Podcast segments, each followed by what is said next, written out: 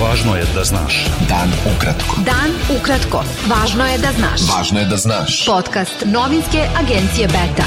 12. oktobra sa vama Darko Čačić formiranje vlade čvrsto posvećene strateškom pravcu ka Evropskoj uniji i reformskom putu, kao i veće usklađivanje sa spoljnom i bezbednostnom politikom Unije, treba da budu prioriteti za Srbiju, navela je Evropska komisija povodom objavljivanja novog godišnjeg paketa proširenja.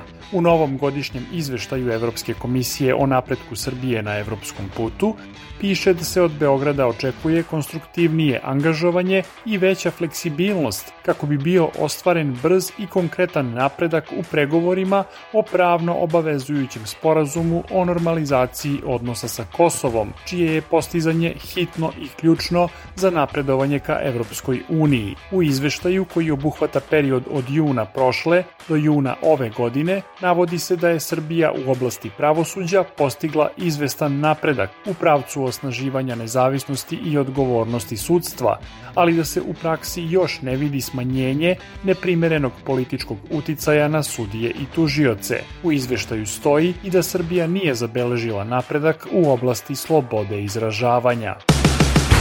Evropski komesar za proširenje Oliver Varhej izjavio je u Briselu da Srbija treba da pojača napore u usklađivanju sa spoljnom politikom Evropske unije, uključujući deklaracije i sankcije, u skladu sa pregovaračkim okvirom. Posle predstavljanja godišnjeg paketa proširenja u Evropskom parlamentu, Varhije je rekao i da usklađenost sa spoljnom i bezbednostnom politikom Evropske unije utiče na brzinu procesa evrointegracija, ali da to nije razlog zbog kojeg bi pristupni pregovori mogli da budu suspendovani.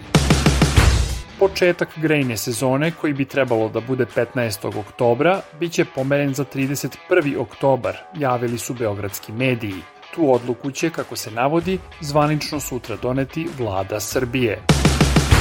Beograd i New Delhi su se jutros, prema podacima na sajtu IQ Air Earth, smenjivali na prvom mestu liste najzagađenijih glavnih gradova sveta.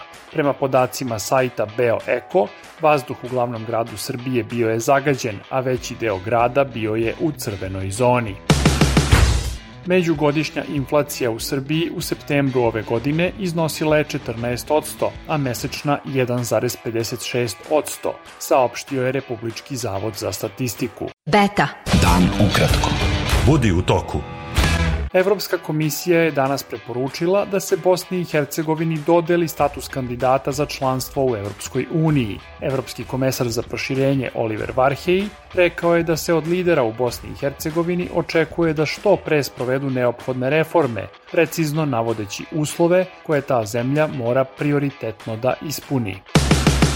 Predsednik vlade Crne Gore u tehničkom mandatu Dritana Bazović danas je na sednici Odbora za bezbednost i odbranu pokazao fotografiju na kojoj je, kako tvrdi, predsednik Crne Gore Milo Đukanović sa pripadnicima škaljarskog kriminalnog klana.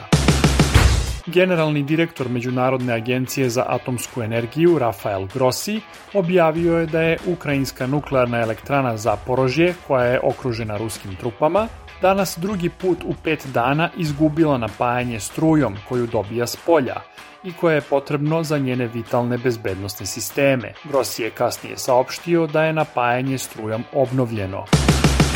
Ruska federalna služba bezbednosti saopštila je da je uhapsila osam osoba osumnjičenih da su učestvovale u organizaciji napada eksplozivom na Krimskom mostu, koji povezuje anektirano ukrajinsko poluostrvo Krim sa kopnenim delom Rusije. Federalna služba bezbednosti navodi da je eksploziv krenuo iz Odese i da je išao preko Bugarske Gruzije i Jermenije, odakle je drumskim putem stigao u Rusiju.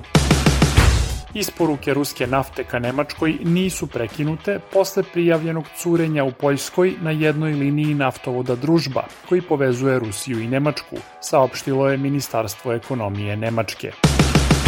Bilo je to sve za danas. Sa vama je bio Darko Čačić, slušajte nas i sutra. Pratite nas na portalu beta.rs. I društvenim mrežama. Važno je da znaš. Dan ukratko. Podcast novinske agencije Beta.